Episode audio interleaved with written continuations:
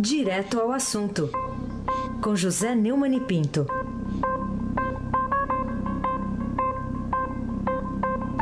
Neumann, bom dia.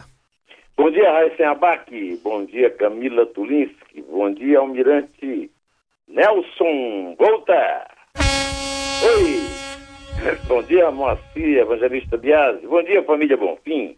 Emanuel, Isadora, Alice. Bom dia, ouvinte da Rádio Eldorado, cento e sete ponto três, Raíssa Abaque. Bom, ontem, oh, Neumann, ontem você falou aqui, você lembrou aqui, que o combate ao privilégio nas aposentadorias não pode se limitar aos funcionários, mas tem de alcançar sistemas especiais previstos aí para os políticos. E hoje a, a manchete do Estadão está confirmando esse aviso, está aqui, ó. Deputados cassados têm aposentadoria de vinte e três mil reais. Final, essas aposentadorias aí vão ficar de fora da reforma? É, a Câmara paga aposentadoria de até vinte e três mil trezentos e quarenta e quatro reais e setenta centavos por mês para deputados cassados. Esses benefícios provêm de um plano de previdência abastecido em parte com recursos públicos. Os deputados estão alegando, inclusive, na, na reportagem do Estadão, que eles contribuíram. É verdade, mas o grosso da contribuição é nosso. Nove parlamentares que perderam o mandato por envolvimento em esquemas de corrupção ou improbidade administrativa recebem os pagamentos mensais. O valor mais baixo é oito mil setecentos e setenta e cinco reais e trinta e oito centavos. Isso está sendo revelado na manchete, como você disse, da primeira página do Estadão, e numa reportagem de mais de uma página na política, eh, escrita pela Daiane Cardoso, Daiane Cardoso, a substituição do Estado em Brasília, né? O, o número não é, assim, uma coisa assustadora, a soma, né? cento e vinte e seis mil novecentos e sessenta reais e noventa e quatro centavos, basta ver o noticiário da Lava Jato para ver que isso aí é tronco de igreja, né? Agora, desses beneficiários aí, cinco foram caçados em razão de um escândalo que já se perdeu na poeira do tempo, os anões do orçamento. Lembra-se, Raíssa? Era um grupo que foi acusado de receber propina de prefeitos e governadores pela liberação de recursos da União nos anos de mil e novecentos, ainda no século, no distante século vinte. E dois, por causa do mensalão, esquema de compra de apoio político no Congresso, segundo a acusação, né, foi julgada no Supremo, o famoso caso mensalão, durante o primeiro mandato de Lula, né? Um dos casos é o Zé Dirceu. O Zé Dirceu foi cassado em dois mil e cinco por envolvimento no mensalão e agora está condenado a trinta anos de prisão na Operação Lava Jato e pode ser o preço para receber esse benefício. Na semana passada, a era técnica da Câmara entendeu que ele tem direito à aposentadoria de nove mil seiscentos e quarenta e seis reais e cinquenta e sete centavos por mês, de acordo com o que revelou a coluna do Estadão. O Rodrigo Maia que vai definir se o Dirceu vai receber ou não, mas ele já disse que vai considerar o direito adquirido do companheiro petista e não vai politizar a questão. A decisão vai ocorrer em meio à retomada de articulações para a votação da reforma da Previdência. De acordo com o governo Temer, tem como um dos principais objetivos eliminar privilégios e igualar direitos de servidores públicos com os trabalhadores da iniciativa privada. Só para você ter uma ideia, meu caro ouvinte, meu caro Raíssa, o teto da Previdência Social para a aposentadoria do trabalhador da iniciativa privada, pago pelo I N S S, é de cinco mil quinhentos e trinta e um reais e trinta e um centavos, ou seja, é mais ou menos a metade do que será pago ao Zé Dirceu. Mas é, o Zé Dirceu está longe de ser, de, vai, vai, de ter uma aposentadoria à altura da, mais, da maior de todas, que é do ex-deputado Roberto Jefferson, do P T B do Rio de Janeiro, perdeu o mandato em dois mil e cinco no mensalão. Pedro Correia, que também foi preso na Operação Lava Jato e cassado em dois mil e seis, recebe benefício de vinte e dois mil trezentos e oitenta reais e cinco centavos. Esse número todos parecem pequeno, mas o simbolismo é avassalador, meu amigo Raíssa, porque a reforma exige sacrifício da população inteira e exige isonomia de tratamento. E isso seria uma boa forma de mostrar um desprendimento que não se exige de beneficiários e uma coragem que o governo nunca teve e nunca vai mostrar é, ter, né? Raíssa Abaque. Muito bem. É, tá, para quem quiser os detalhes aqui no Estadão de hoje, também no portal estadão ponto com ponto b r, quanto que cada um desses ex-parlamentares recebe. Também é manchete do portal. Isso aí, manchete nesse momento aqui na capa. O, o Neumann, ontem o presidente Michel Temer disse em Itu, na solenidade de comemoração dos cento e vinte e oito anos da Proclamação da República, que o brasileiro tem tendência para o autoritarismo. Será que é isso mesmo, essa generalização? Estamos nós aqui fadados à, à ditadura? Você conhece o José Neumann de Pinto? Sim. Telefona para ele aí na redação do Estado e fala que é cento e vinte e oito. Isso, vou avisá-lo. Ele colocou cento e dezoito. cento e vinte e oito anos, rapaz. Bom, mas antes disso, vamos ouvir o novo historiador, o doutor Michel Miguel Lúlia Temer, ou é Temer Lúlia, aliás, meu amigo Nelson Volta. Nós temos, portanto, uma colaboração extraordinária com o Congresso Nacional, e que nós temos eh, levado adiante eh, num esforço coletivo para a recuperação do Brasil. Se nós não prestigiarmos certos princípios constitucionais, a nossa tendência é sempre caminhar para o autoritarismo, para uma certa centralização. Nós até, do povo brasileiro, nós temos uma certa, digamos, uma certa tendência para a centralização. Olha, Itu fica pertinho de Ité, lá onde o Temer nasceu, mas a, foi escolhida para sediar a festa, porque é conhecida como o berço da República, porque ela sediou, em abril de mil oitocentos e setenta e três, uma reunião de personalidades paulistas com a ideia republicana. Entre elas, Prudente de Moraes, que seria o primeiro civil a assumir a presidência. O evento ficou conhecido como Conversão Republicana de Itu. E este jornal em que nós trabalhamos, o Estadão, foi um jornal fundado para primeiro combater a escravidão e depois apoiar a República. Quem sabe dessas coisas é o Jorge Caldeira. Um dia desse eu vi uma entrevista muito boa do Jorge Caldeira para o Roberto Dávila, no Globo News, na Globo News. E o, Roberto, o Jorge Caldeira está lançando um livro chamado A História da Riqueza no Brasil. Eu sei que o Temer não tem tempo, é um livro grosso, vai demandar um certo tempo para a leitura, mas no livro o Jorge Caldeira mostra o contrário. A tradição histórica do Brasil é a democracia. Ele mostra que as câmaras municipais funcionam desde São Vicente, que é a cidade mais antiga do Brasil e que foi fundada ainda no século dezesseis, no começo da colonização dos portugueses. Temer é um historiador de Araque, agora está querendo usar esse tipo, essa, essa informação falsa, fake news, para puxar a brasa para a sardinha dele, porque ele é um herói da democracia e tem submetido o seu governo à Câmara, na verdade, para manter o próprio mandato. É uma chantagem. Ele, está, ele é refém da Câmara. Tem nada a ver com é, semiparlamentarismo, está tudo conversa para boi dormir. Agora ele está distorcendo a história para vender o peixe dele. Uma coisa não tem nada a ver com a outra. E se não é bem verdade que as instituições estão funcionando, como ele também vive apregoando, não há à vista nenhum golpe, nenhum risco de golpe militar, como, aliás, pouca gente lembrou, a República foi. A República foi um golpe militar bem sucedido. Ora. Ora, né? Bom, uh, vamos para outro assunto aqui, é, envolve aqui o Rio de Janeiro. A Folha de São Paulo publicou que o marqueteiro Renato Pereira disse em delação premiada que o ministro do Esporte, Leonardo Picciani, que é do P M D B, direcionou uma licitação de publicidade da pasta para a sua agência, a, a Prole Propaganda. Isso no ano passado. Então quer dizer que o deputado do P M D B, e que agora é ministro, né, não está fora das investigações do clã, Neumann?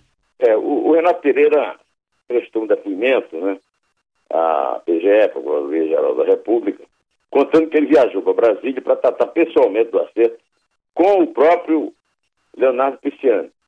Ele assumiu esse cargo no dia doze de maio, junto com o Temer, né? A Dilma foi deposta e o Temer e ele assumiram. O Temer era a presidência e ele o Ministério do Esporte. É, a concorrência para a conta do esporte foi aberta na gestão de Picciani. A prova, de fato, foi classificada entre as duas vencedoras do processo é, para tocar, né, a publicidade lá da, da, do Ministério, né? Agora, no dia da assinatura do contrato, Raíssa, É, a, os representantes da empresa não apareceram, né? A agência desistiu de prestar o serviço, alegando dificuldades financeiras. Na verdade, a decisão foi tomada em dezembro, dias depois que o, o Sérgio Cabral foi preso por suposta participação em esquema de corrupção que envolveriam a prole e o marqueteiro. A Folha mostrou, inclusive, no mês passado, que o Ministério do Esporte convocou para assinar o contrato a Calia Y dois, terceira classificada na licitação. A empresa, que aumentou expressivamente seus ganhos no atual governo, pertence a Gustavo Moco, irmão do marqueteiro de Temer, Elcinho Moco. Ou seja, Raíssa Abaque, governo novo, agência nova. Nada como uma delação premiada para a verdade ser puxada de debaixo do tapete. Né? Será por isso que a nova procuradora-geral, Raquel Dodge, nomeada por Temer, por indicação do frequentador-geral dos rogabofes palacianos, de uma mesa, presidente do Tribunal Superior Eleitoral, briga tanto para o Supremo manter a delação desse marqueteiro sob sigilo. Ela não quer que a sociedade saiba da delação, porque ela envolve gente do governo que a nomeou. O que, que é isso, doutora? Queremos a transparência, viu?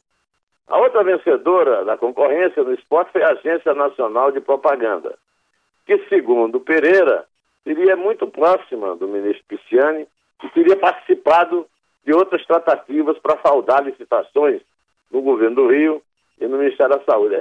É mais um figurão do governo Temer, do P M D B, a cair na rede de delatados. Eu chamo a atenção para o fato, Raíssa, de que até agora, do clã Picciani, só ficou preso o filho sem mandato do chefão Jorge, que é o Felipe. Quem também não tem mais mandato é o André Putinelli, ex-governador do Mato Grosso, preso no mesmo dia em que os Picciani entraram em seu inferno particular, né?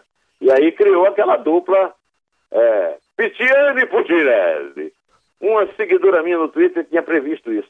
De acordo com ela, o dia no Brasil começa com a Operação Cadeia Velha, mas sempre, é, para os profissionais da política e da propina, termina com a Operação Habeas Corpus.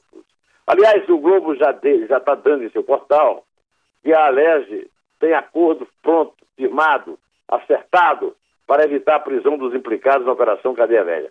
É nisso que dá o foro privilegiado. Pai deputado e irmão ministro soltos. Mas irmão sem mandato, na cadeia, Raíssa Abaque. Pois é, então, como é? É uma dupla sertaneja italiana, então, é isso? É, uma dupla macarronada. Sei. Ô, Neumann, tem sido noticiado, a gente falou disso há pouco aqui também, que a Rede Globo, a Televisa, lá do México, e uma terceira empresa entraram em acordo para pagar quinze milhões de dólares, isso aí dá quarenta e nove milhões de reais, em suborno ao falecido Julio Grondona, né, o argentino, Grondona. Grondona. É, é, Grondona. Será que essas as transmissões esportivas pela televisão também não vão escapar dessa devassa aí na corrupção no futebol? O Grondona, ele foi, já veio no noticiário há muito tempo, ele é um corrupto famoso. Ele foi presidente da Federação Argentina de Futebol, é, a AFA famosa, né, durante três décadas e morreu em dois mil e catorze. Esse suborno teria sido pago em troca de apoio para a obtenção dos direitos de transmissão das Copas de dois mil e vinte e seis e dois mil e trinta. É, o pessoal é, é, é prevenido, seu, seu Raíssa. A afirmação foi feita por um empresário argentino, chama-se Alejandro Burzaco. Ele foi presidente de uma empresa chamada Torneos e Competências. E a, a, a declaração foi dada num depoimento ontem no Tribunal do Brooklyn, em Nova York. O julgamento do ex-presidente da Confederação Brasileira de Futebol, Zé Maria Marinho, né? Ex-governador de São Paulo também.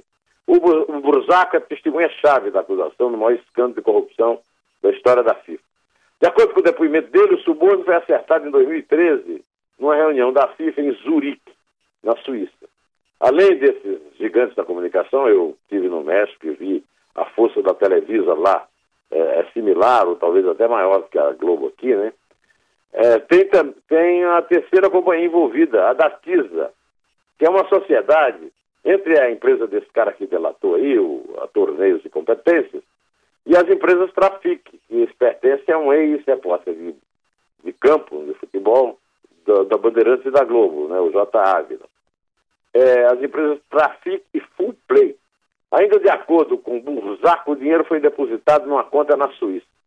Na primeira parte do depoimento, na segunda-feira, ele afirmou que a Rede Globo foi uma das companhias de mídia que pagaram subornos para vencer a concorrência por direito de transmissão de competições como a Copa América, a Copa Libertadores da América, a Copa Sul-Americana, né? Depois do primeiro dia de depoimento, o Grupo Globo mandou uma nota que eu vou ler aqui na íntegra para dar direito de defesa para a, a empresa, né?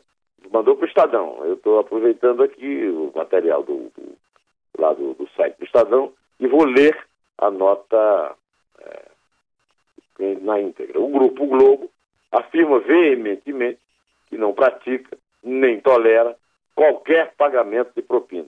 Está faltando um bom redator lá na Globo, viu? Não, não é qualquer pagamento, é nenhum. Qualquer não se usa em negativa, né? Esclarece que após mais de dois anos de investigação, não é parte dos processos que correm na justiça americana. Não é, mas passou a ser, né? Em suas amplas investigações internas, apurou que jamais realizou pagamentos que não os previstos dos contratos. Eu só espero, oh, oh, que essas investigações não tenham sido feitas pela mesma firma que fez para a Petrobras, porque também não descobriu nada lá. E a Petrobras, tô, não estou comparando, porque eu não sei se houve algum, realmente, o cara tem razão. Agora, que a Petrobras fez investigações internas, não descobriu nada e foi o maior é, rombo de corrupção da história do Brasil, foi. Voltamos à nota. Por outro lado, o Grupo Globo se colocará plenamente à disposição das autoridades americanas para que tudo seja esclarecido. Para a Globo, isso é uma questão de honra. Não seria diferente, mas é fundamental garantir aos leitores, ouvintes e espectadores do Grupo Globo que o noticiário a respeito será divulgado com a transparência que o jornalismo exige. Bom, até agora, fechei aqui a nota da Globo para dizer o seguinte: isso aí é verdade. Eu, a Globo tem dado isso aí com muita transparência e até com certo destaque. A verdade é que uma delação premiada ajuda na investigação, mas não, não significa definição de fato jurídico comprovado, é claro. Mas chama a atenção do Distrito Público para o uso pela Globo, emissora monopolista de audiência no Brasil, dos mesmos adjetivos de modo que outros acusados eh, por delatores na Lava Jato, por exemplo, usam nas explicações que os próprios locutores da Globo dizem depois de dar o noticiário, né? É veemente, é plenamente, é veementemente, é plenamente, questão de honra, essas coisas, né? Quando a dívida venha, isso pega bem, podia ter sido evitado, não é verdade, Raíssa Abaque? Pois é, são termos aí que a gente cita também aqui com frequência nas, ah, nas respostas. É, e adjetivo de modo, ah, desculpa, advérbio de modo, é. Não justifica nada, não esclarece nada e não perdoa por nenhum delito, não. É o obediente, ferozmente, etcétera. Bom, vamos falar aqui de um, um tema que chama atenção. Ontem, quando eu li também essa notícia aqui, é um... um tema familiar, mas que, enfim, é uma figura pública, por isso chama muita atenção. Saiu na coluna do Anselmo Góes, no Globo, é, que a Bebel, né, a filha do João Gilberto, obteve na justiça a interdição do pai para evitar que ele caia na miséria. O que, que você diz sobre isso, Neumann? Eu vou reler aqui a notícia, a nota dada pelo Anselmo, é, de certa forma reproduzida da forma como o Anselmo, o meu sentimento a respeito. O querido João Gilberto, oitenta e seis anos, gênio da música, vem passando por momentos muito difíceis. Está com a saúde fragilizada e sob a curatela da filha Bebel Gilberto, que veio, que a Bebel, aliás, é, é também sobrinha do, do Chico Buarque, é filha é, um, da, da Milcha, né? Que veio de Nova York para cuidar do pai. A cantora conseguiu na justiça a interdição do pai para pôr fim aos negócios temerários que o João vinha sendo orientado a firmar e que resultaram na atual condição de quase miserabilidade do artista. A interdição, o próprio Anselmo esclarece, é uma medida judicial para declarar uma pessoa incapaz, total ou parcialmente, para práticas e atos da vida civil, como movimentar dinheiro, por exemplo. Deixa eu ler aqui a nota para dizer que é muito triste você ver um artista do tamanho desse baiano de Jorge ele cair na indigência. E este é o símbolo do, do miserê em que o Brasil mergulhou, afundou, nesta crise criada pelas ações desastradas dos petistas Lula e Dilma. Toda vida que você vira um artista, fora Temer, não sei o quê, lembre-se que eles estão é, nessa cantilena dos governos Lula e Dilma, que levaram o Brasil à miséria e no meio do Brasil o João Gilberto. O João Gilberto é... é o intérprete de uma música que eu adoro. Então eu vou pedir ao Almirante Nelson que toque uma obra-prima, talvez a maior das músicas que ele gravou, embora não seja mais executada, que é a Garota de Ipanema, que é Corcovado, letra e música de Tom Jobim, Antônio Carlos Brasileiro de Almeida Jobim.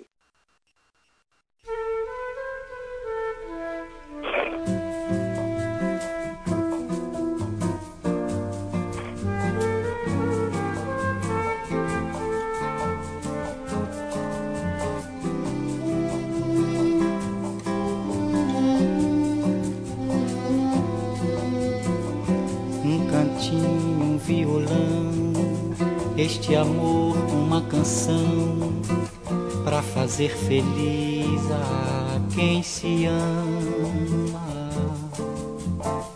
Muita calma pra pensar e ter tempo pra sonhar. Da janela vence o corcovado, o Redentor, que lindo. Quero a vida sempre assim, com você perto de mim, até o apagar da velha chama. E eu que era triste, descrente desse mundo, ao encontrar você eu conheci o que é felicidade. Eu que era triste, descrente deste mundo, ao encontrar você, eu descobri o que é felicidade, meu amor. Essa é a história da minha vida, Raíssa Abaque. Mas vamos contar é. os três gols que o Corinthians fez e ganhou o heptacampeonato. E com isso, eu quero fazer uma homenagem póstuma aos dois corintianos que eu mais amei na minha vida. Hum. João Batista Lemos e Walter Silva Pica-Pau, meus queridos colegas, É, na Folha de São Paulo, nos anos setenta, agora heptacampeões. Meu caro Raíssa Abaque, desculpe atingir a sensibilidade de sua alma verde. Oh, mas, mas merecida, mas começa aí pelo três. Merecida homenagem a esses dois aí, viu? Esses dois, o Pica-Pau no rádio também, até hoje, acho que é lembranças dele, viu, que a gente tem aí. Vamos lá, então? É três? Vamos. É três? É dois? É um? Em pé! Da janela vence o corcovado, o Redentor, que lindo. Quero a vida sempre assim, com você perto de mim, até o apagar da velha chama. E eu que era triste, descrente desse mundo, ao encontrar você eu conheci o que é felicidade, meu amor.